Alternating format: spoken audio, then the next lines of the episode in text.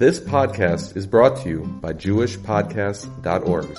Start your very own podcast today at JewishPodcasts.org. Good Erev Shabbos. Hope everyone is well. As we go through this week's parsha, there's something that stands out. That really asks, that really begs the question of why. We go through the parsha after Klal Yisrael was in Mitzrayim for so long. That's such a hard 210 years backbreaking labor. We can't even imagine what that means. 200 years of working as a slave, no freedom. Finally and finally, Klal Yisrael, after 200 something years, they're redeemed, they leave. And you would think after that, smooth sailing. No problems, no, no issues, no hiccups, smooth sailing. Yet in this week's parasha, we find exactly the opposite. It seems like every time there's something going on, there's an issue. Yisrael is on the way out of Mitzrayim, fantastic, amazing. Now what happens? They hit Yamsuf. They hit water. They turn to the other side. The Mitzrayim are running after them. Issues, drama, problems. Why can't it just be smooth? Leave Mitzrayim, go straight to Har Sinai, go straight to Eretz smooth sailing. Isn't that what we all dream of? Smooth sailing in life. No issues, no stress, no heartaches. Why did Yisrael have to go through this path of issue, resolved, and then it continues later on in the parsha. Yisrael travels again and they come to a place, no water. Again, issue. Tra- a drama, and a problem. Why? Why couldn't things have just gone smoothly? So Bruderman writes in one of his sikhs something so amazing. He says, because we don't understand what an Nisayan is.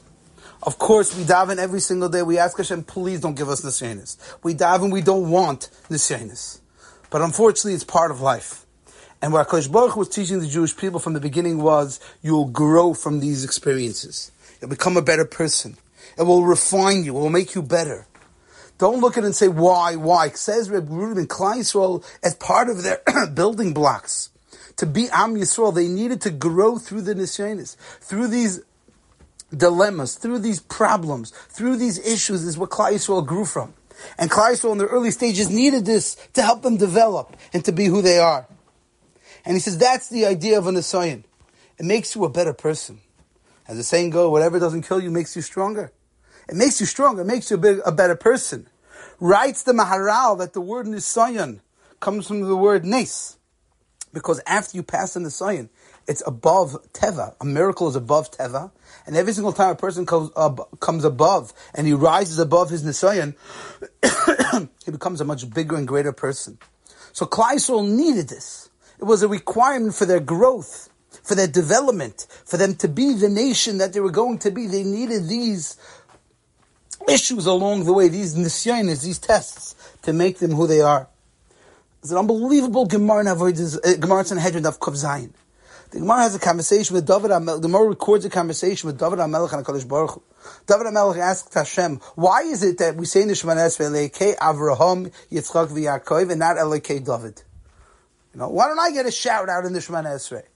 So Hashem says to David, did you pass the Nisyanis like Avram, Yitzchak, and Yaakov did? Hashem is telling him, you know why they have a special acknowledgement? Why you know why they're on a, a, different level? Because look what they went through. Look at their lives. Look what I put Avram, Yitzchak, and Yaakov through. Avram Avinu, we all know of Yitzchak and Yaakov, we can talk, and we've talked in the past by the numerous nisyanis the others went through. Says Akash Baruch to David, you don't have that le- that level. You never got to that status of those types of nisyanis, and therefore you don't have that same zchus as they do.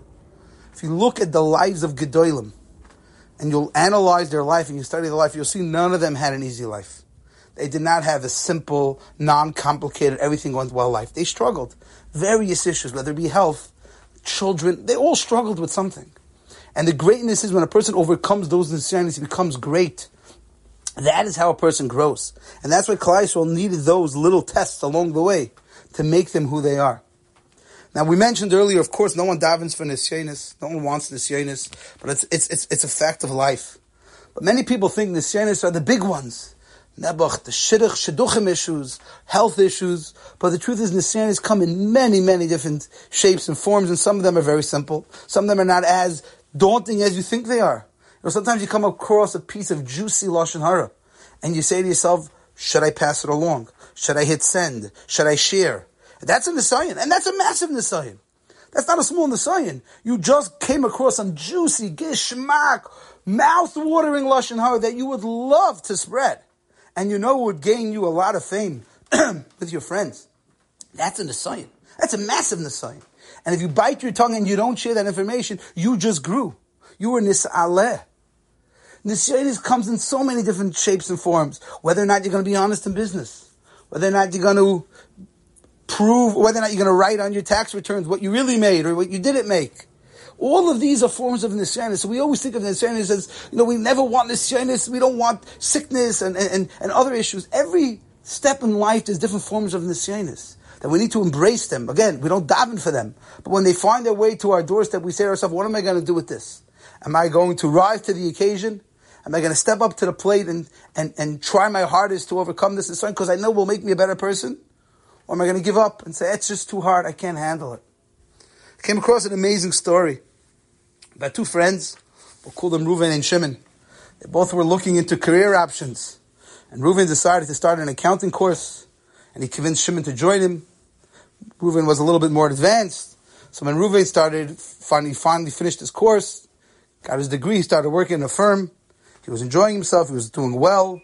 And he brought Shimon in. He said, Shimon, why don't you come, come to work here also? Reuven was there a little longer, and they were both working, both very happy, finding a lot of sipuk in their pursuit of a career.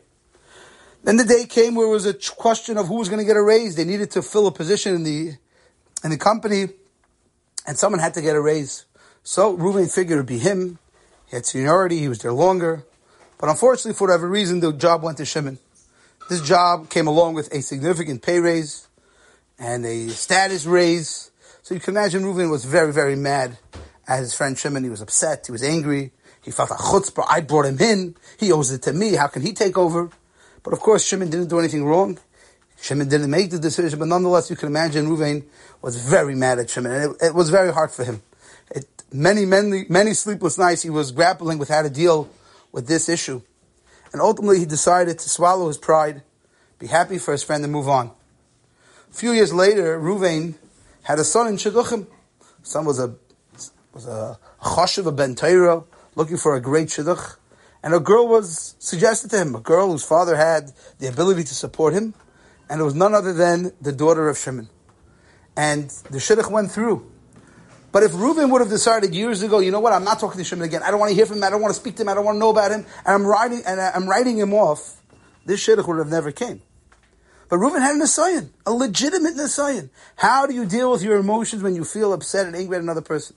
So Reuven could have done what many people would have done: excommunicate Shimon. I don't talk to him. He doesn't exist in this family. We don't talk, we don't know him. We don't talk to him. He's Kilu no longer existing. Or Reuven could have done what he did: accept it. It's what Hashem wants and move on. And that was what he did, and it ultimately came about a shidduch for his daughter. So the Torah is reminding us in this week's parasha, we're going to have many, many nisyanis along the way, some bigger, some smaller. We have a choice. We can embrace them and try to grow from them. Realize that they're in a sign from HaKadosh Baruch Hu that's going to make us a better person. Like the Maharal told us from the word nace, from the Nisayan means nace, that means we are above Teva after we overcome it. And we can realize that they come in different shapes and forms. They're not always the worst case scenario of, a, of an assignment where people can't overcome. They're sometimes they're small, itsy bitsy nisyanis. You have to stop and realize what an assignment is and grow from it. Mr. Hashem, we should have the same kaiches to be able to overcome the big ones and the small ones. We should daven every single day that we shouldn't have nisyanis. Of course, we don't, we're not looking for trouble. But if trouble finds our way, and it often does, Mr. Hashem, we should have the tools, the abilities. Now we're aware of what to look for we should always be able to overcome them and see HaKadosh Baruch Hu's hand in everything that we do. Mr. Hashem will become stronger. The more stronger we become, the more powerful we are as an Am Yisrael. When Am Yisrael grows l'maalah min hateva, when we reach a new level that's beyond nature, HaKadosh Baruch Hu treats us differently.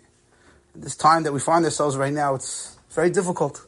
Klal Yisrael is in a very difficult situation in Eretz Yisrael. It's heart wrenching to see, to hear. We need to go l'maalah min hateva. We need to be beyond nature.